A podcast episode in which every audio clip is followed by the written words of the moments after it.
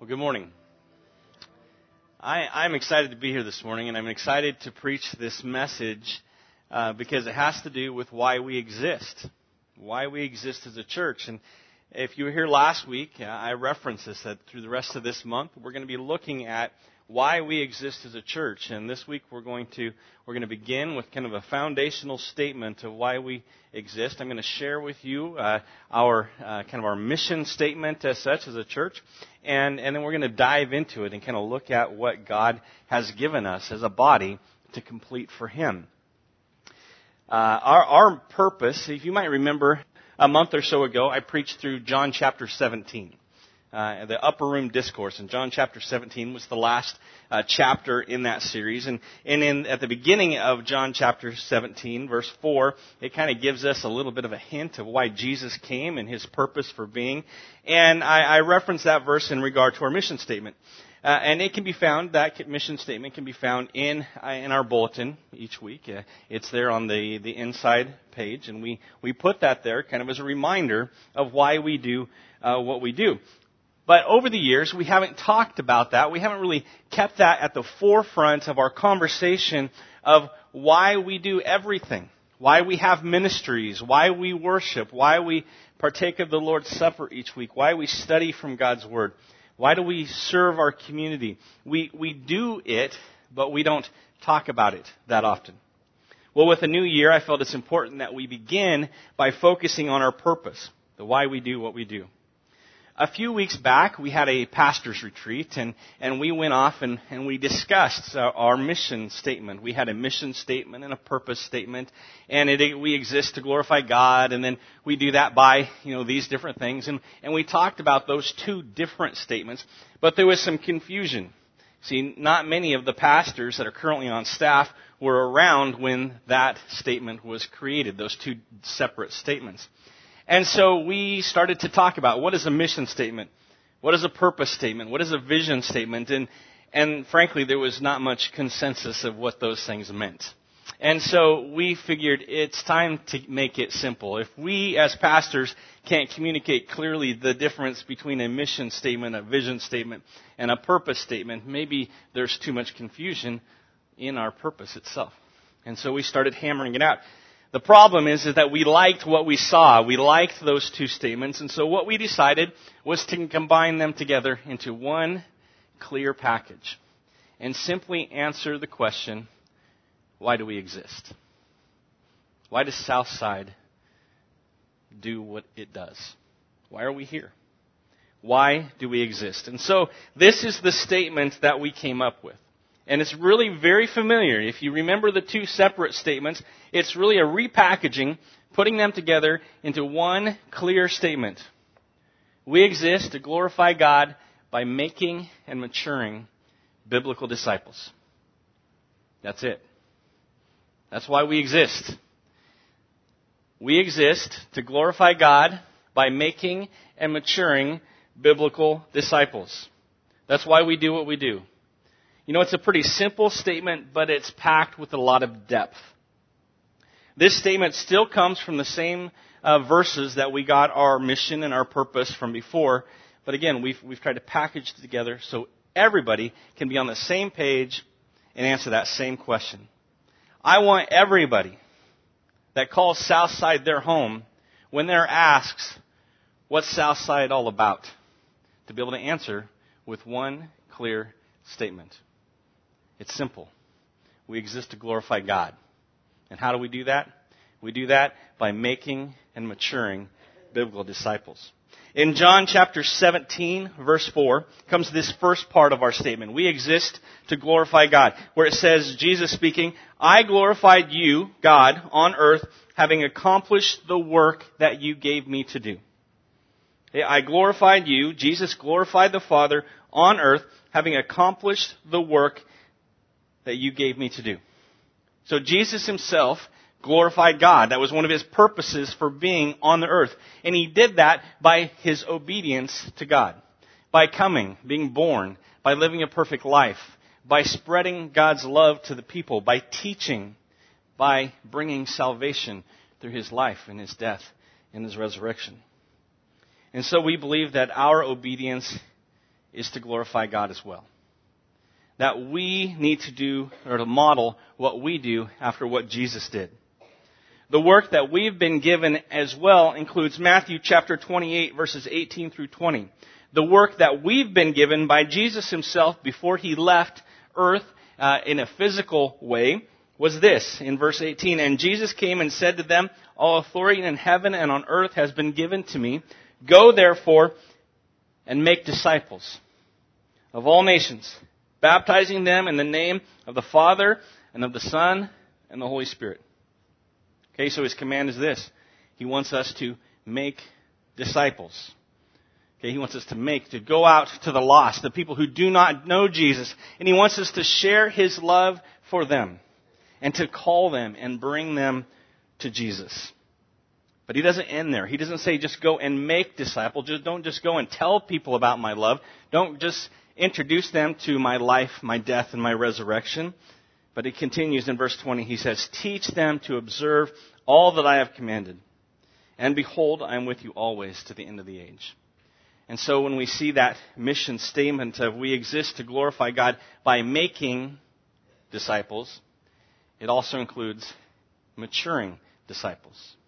Okay, so our purpose includes making, reaching people for Jesus, but then helping them to grow in Him. So our package deal here is we glorify God.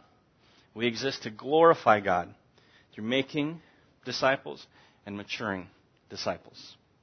And we added that little caveat in there, the little uh, definitive statement that these aren't just any disciples. They're not disciples of Brian, not disciples of Jamie, right? These are biblical Christ followers. So today we're going to look at this statement a little bit in depth, and next week and the week after, today we're going to look at the glorify God part. Next week we're going to look at making disciples, and then the following week, maturing disciples. So today we're going to focus on we exist to glorify God. So what does it mean to glorify God? What does that statement mean? To bring Him glory, to glorify Him. Well, what I'm talking about and what we're talking about in our uh, purpose here is that we acknowledge or recognize the glory of God.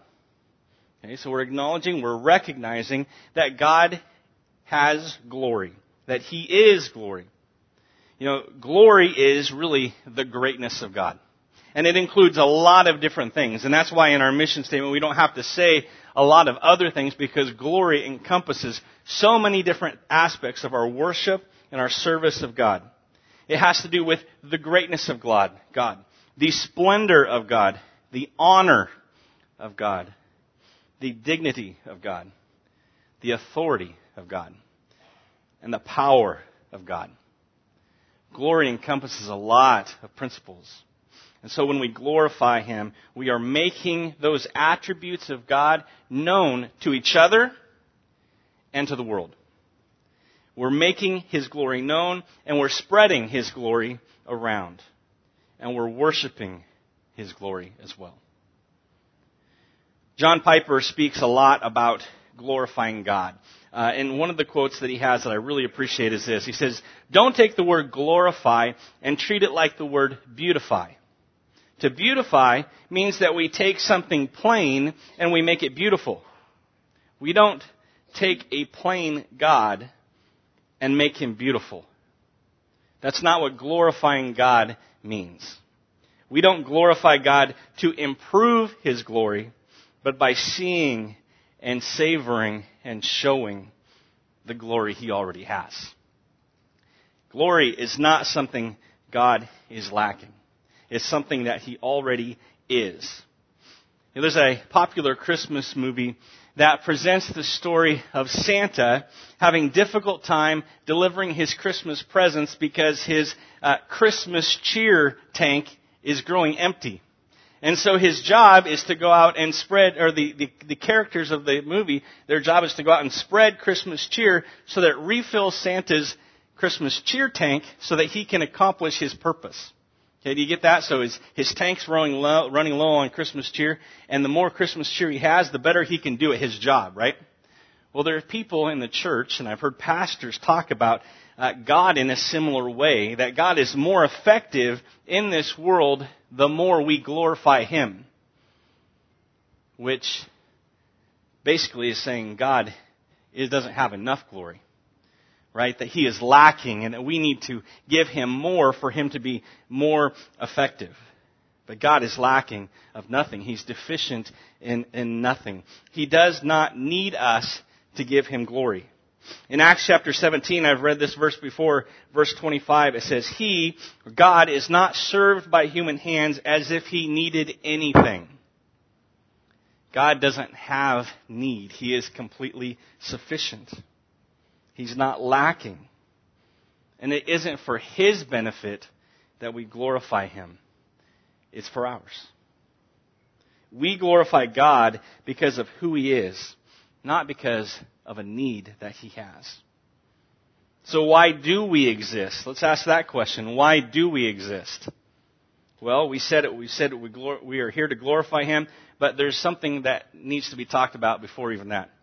And that is that we exist because of something. We exist because He is. Think about that for a moment. We exist because He is. I don't know if you remember the story of Moses as he is being called by God to deliver his people. God is asking Moses to get on board with his plans. He doesn't need Moses, but he's allowing Moses the opportunity to come and help be a deliverer for the people of Egypt, Israel as they're stuck in slavery in Egypt. And so he's talking to Moses and he says, Moses, it's time for you to follow me. And in Exodus chapter 3 verses 13, it says, Moses said to God, well, suppose I go to the Israelites and I say to them, the God of your fathers has sent me to you. And they ask me, well, what's his name? Then what shall I tell them? God said to Moses, I am who I am. That is what you are to say to the Israelites. The I am has sent you. God exists. God is. And because He is, we can exist. In Revelation chapter 1, verse 8, it says, I am the Alpha and the Omega, says the Lord, who is, who was, and who is to come, the Almighty. If God didn't exist, neither would we. Right? We believe that as Christians. We believe that God created everything, and if He wasn't here, neither would we be here. He exists, and He decided to create us and therefore we exist. Because He is, we are. Okay, and that might be a little philosophical, uh, so don't spend too much time if it's grinding gears inside of you, right? But it's important for us to really establish a base fact here that because God exists, we exist. Okay? And the opposite is true. If God didn't exist, we wouldn't be here. Right? We exist because he is. And there is so much in that statement when he said, I am. I am. He's saying, I exist. I always have. I do at this moment, and I always will. And so there's a stability and there's a comfort there as we serve a God who always has been, who exists. So, second part of this. Why do we exist? Well, we exist too. So we exist because He chose. We also exist too. Let's backtrack just a minute with Isaiah chapter 43, verses 6 through 7. It says, I will say to the north, give them up, and to the south, do not hold them back. Bring my sons from afar and my daughters uh, from the ends of the earth. Everyone who is called by my name, whom I created for my glory, whom I formed and made. I love this verse. Saying, everyone, call them all to me. Call people to me because I created them. My sons, my daughters, I created them for my glory. Okay, God says right there why He created us. And it's for His glory. He made us. We're created for Him. In Genesis chapter 1, 26 and 27, it says, Then God said, Let us make man in our image, in our likeness. Verse 27, so God created man in his own image. In the image of God, he created him. Male and female, he created them. You were created in the image of God.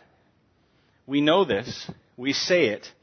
but it's vitally important for us to remember as children of God. You are an image bearer of the creator of the universe. And you were created with a purpose. There's a reason, and it's to bring God glory. Everything we do should be for that aim, to glorify God. And our, our, our mission that we've been given to make disciples and mature disciples is, was, was made, was given to us so that God would be glorified. You're an image bearer of the Creator. Which is why, when you think about it, the fall of man to sin is so devastating. Mankind has surrendered their purpose. They've surrendered their reason for existing to pursue their own selfish desires. In Romans chapter 1 verse 20, Paul records these words. For since the creation of the world, God's invisible qualities, His eternal power and divine nature have been clearly seen, being understood from what has been made, so that people are without excuse. Okay, we use this verse a lot, talking about God being out there, that we don't need to, to look for Him. He's there. I mean, He's in everything. He's all around us, in our, in the creation, in us individually, in the mountains, in the skies, in the heavens, in the, in the plants, in the rocks. God is there. The people are without excuse. The Creator has left His imprint on His creation. But in verse 21 it says, For although they knew God, they neither glorified Him as God nor gave thanks to Him. But their thinking became futile and their foolish hearts were darkened.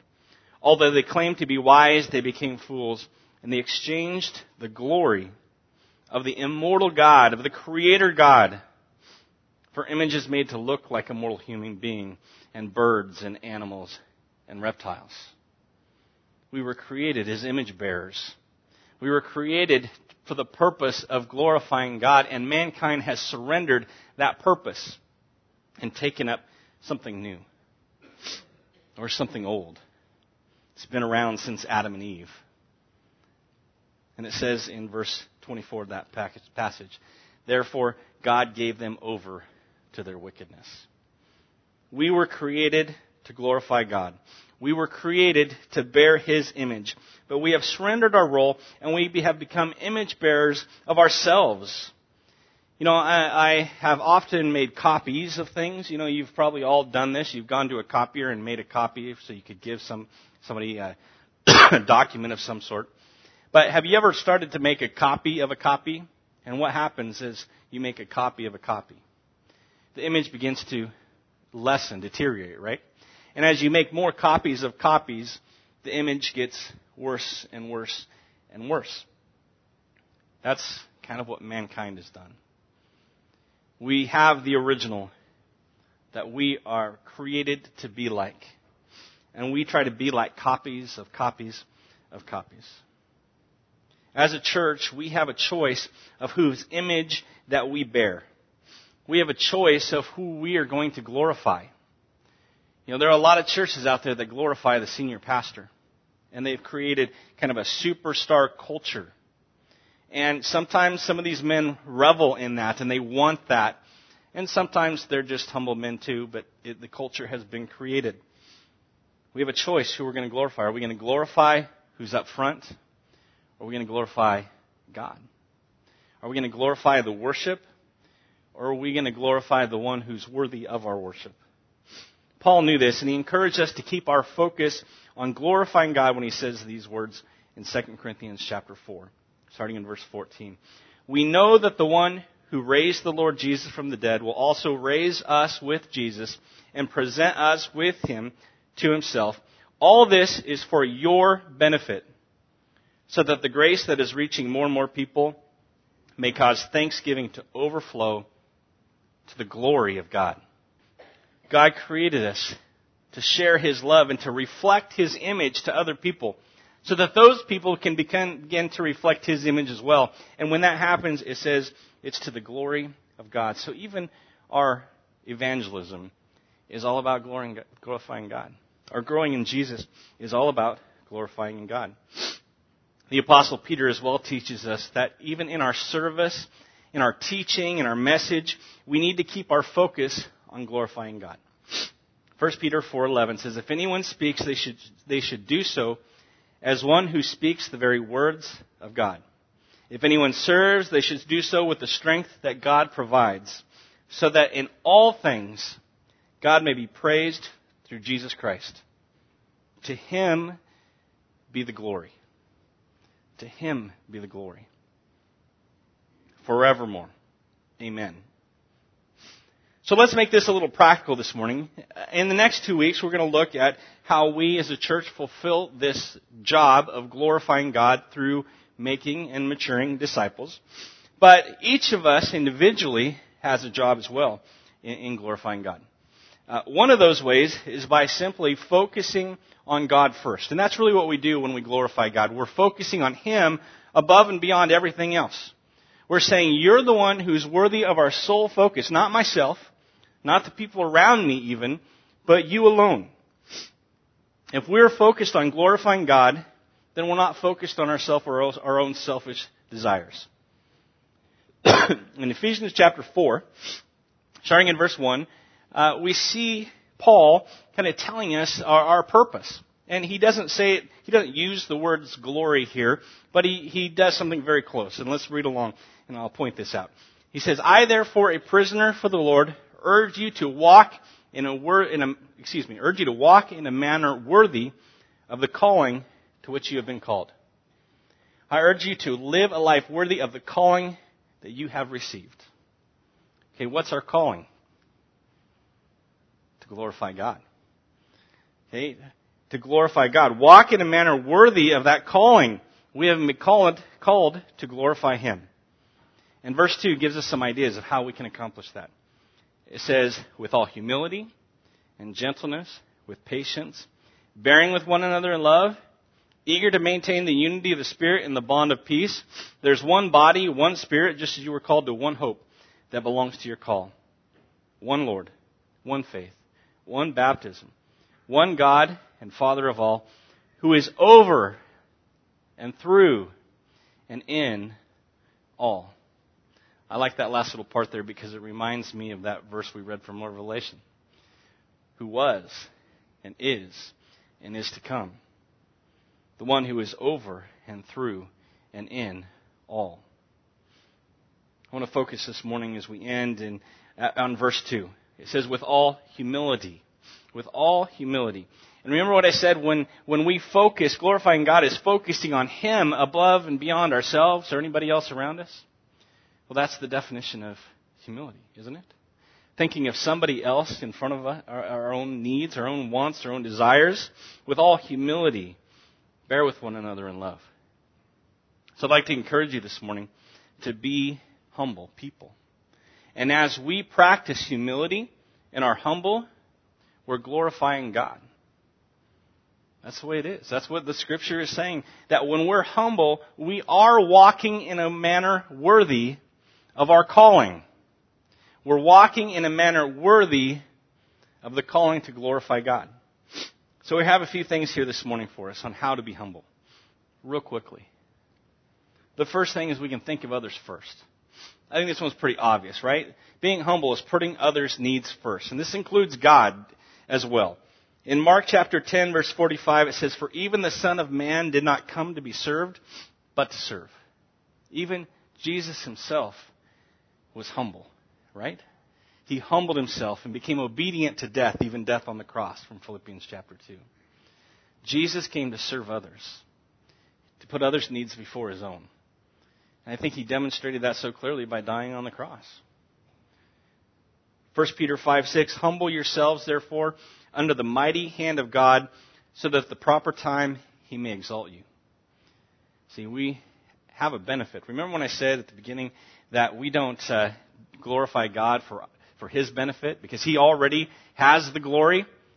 Who benefits as a result of us glorifying God? Us, right? We benefit from our act of glorifying God. And here in 1 Peter 5 6, it says the same thing happens in our humility. That we benefit. That there will come a day when we stand before Him in heaven. Well, we will receive our reward for glorifying Him through being humble. Second one, be thankful. You know, when we're thankful, we're acknowledging that we had need of something, and then we received that need. We received the fulfillment of that need. It's saying that someone else had something we needed and we benefited from it. In 1 Thessalonians 5:18, give thanks in all circumstances, for this is the will of God in Christ Jesus for you. Be thankful in everything you do. We're going to read another verse here in just a little bit that talks about doing something in everything we do. Having a certain attitude in everything we do. Well, here's one right here. Be thankful. Being thankful in everything we do is glorifying God. It really is. Here's the last one. Grow in Jesus. 2 Peter chapter 3 verse 18 says, But grow in the grace and the knowledge of our Lord and Savior Jesus Christ. To him be glory, both now and forever. Amen. As we grow in Jesus, we are glorifying him. It says when we do that, we bring him glory. When we bear fruit for Jesus, who are we glorifying? Not ourselves, but him. Our humility is a reflection of us glorifying Jesus. So I'd like to encourage you tonight to live lives of humility. And individually, as we live lives of humility, then we start to accomplish the purpose of why the church exists. And I, I, I loved Doug's message that he spoke of earlier about worship. Because if we practice humility, there won't be worship wars in the church. There won't be divisions in a church over pews or chairs, brown carpet or gray, white walls or colored. There just won't. If we practice humility, all of our problems begin to fade away. And God can truly be glorified. This morning I have a few take it homes for us. The first one is memorize Philippians chapter 3 verse 14. Has anyone started working on this yet? You can raise your hand. I'm not going to call on you. I see a couple hands. Good, good. This is important, right? We put God's word in our heart, in our mind, so that it influences our actions, right? Well, let's let's uh, let's say this one together. I actually have it up here. I press on towards the goal to win the prize for which God has called me heavenward in Christ Jesus. One more time. I press on towards the goal to win the prize for which God has called me heavenward in Christ Jesus. Let's win that prize. Let's press forward. I love this verse. Okay, so second one. Find someone this week that you can encourage, you can compliment, or you can serve as a way of building humility. Okay, so find someone that you can do these things uh, and then do them. I shouldn't have to put that one in there, right? But just a reminder that don't just find someone and go, yeah, I could be really nice to them this week. I can encourage them and then not do it, right? Because then we're not really fulfilling our purpose. Okay, so let's find someone we can practice humility and then do it. You know, there's someone in your life that needs encouragement. There just is. Uh, all of us need encouragement every day. And even if you're not a words of affirmation person who just needs compliments to survive, all of us are going through something and all of us appreciate having someone who's praying for us. Okay, so let's do that this week. Here's another one. Take a moment to thank God for the things in your life that you're proud of or for which you're grateful. It's not bad to be proud of something, right? Pride can be a sin, but being proud of something that you've accomplished or that God's accomplished through you is not necessarily a horrible thing. If we have an attitude of thankfulness that partners with it, right? that we acknowledge from where our gifts and our abilities and our talents and our success come from. So take a moment. Think those things you're proud of or for which you're grateful and recognize that God is the source of all good things in your life. You know, I said we were going to read another verse. And actually, this one came to me. This is a last minute addition as Doug was sharing his message. It comes from 1 Corinthians chapter 10. Verse 31. Whatever you do, do it all for the glory of God. Whatever you do. Doesn't matter what you do. It doesn't matter. It doesn't matter if you're someone that has to clean toilets for a living. Nothing wrong with that. Because you can do that for God's glory, doesn't matter if if you're injured and you can't work. Whatever you do, do it for God's glory. That's what it comes down to. And as a result, I can't wait to see what God's going to do in this church. Because He promises that He'll take care of the, of the numbers, of the, the finances, the new souls that will be drawn to this place. That's, that's God's job. Our job is to glorify Him. Let's pray. Father, I'm so grateful to be a part of what you're doing here at Southside. I'm so grateful to be a part of what you're doing on this earth through your church and through the moving of your spirit based on the life and the death and the resurrection of Jesus Christ. And I just pray, Father, that as we move forward as a church and individually, that we will practice humility and that we will realize how great and amazing you are and how powerful and awesome uh, you are, and that our worship will be focused on you, not our, ourselves, that our service will be focused on you, not ourselves. Everything that we do, Father, may it glorify you. Whether that be the things that we think and the things that we do, the things that we say, may it all lead back to you. In Jesus' name, amen.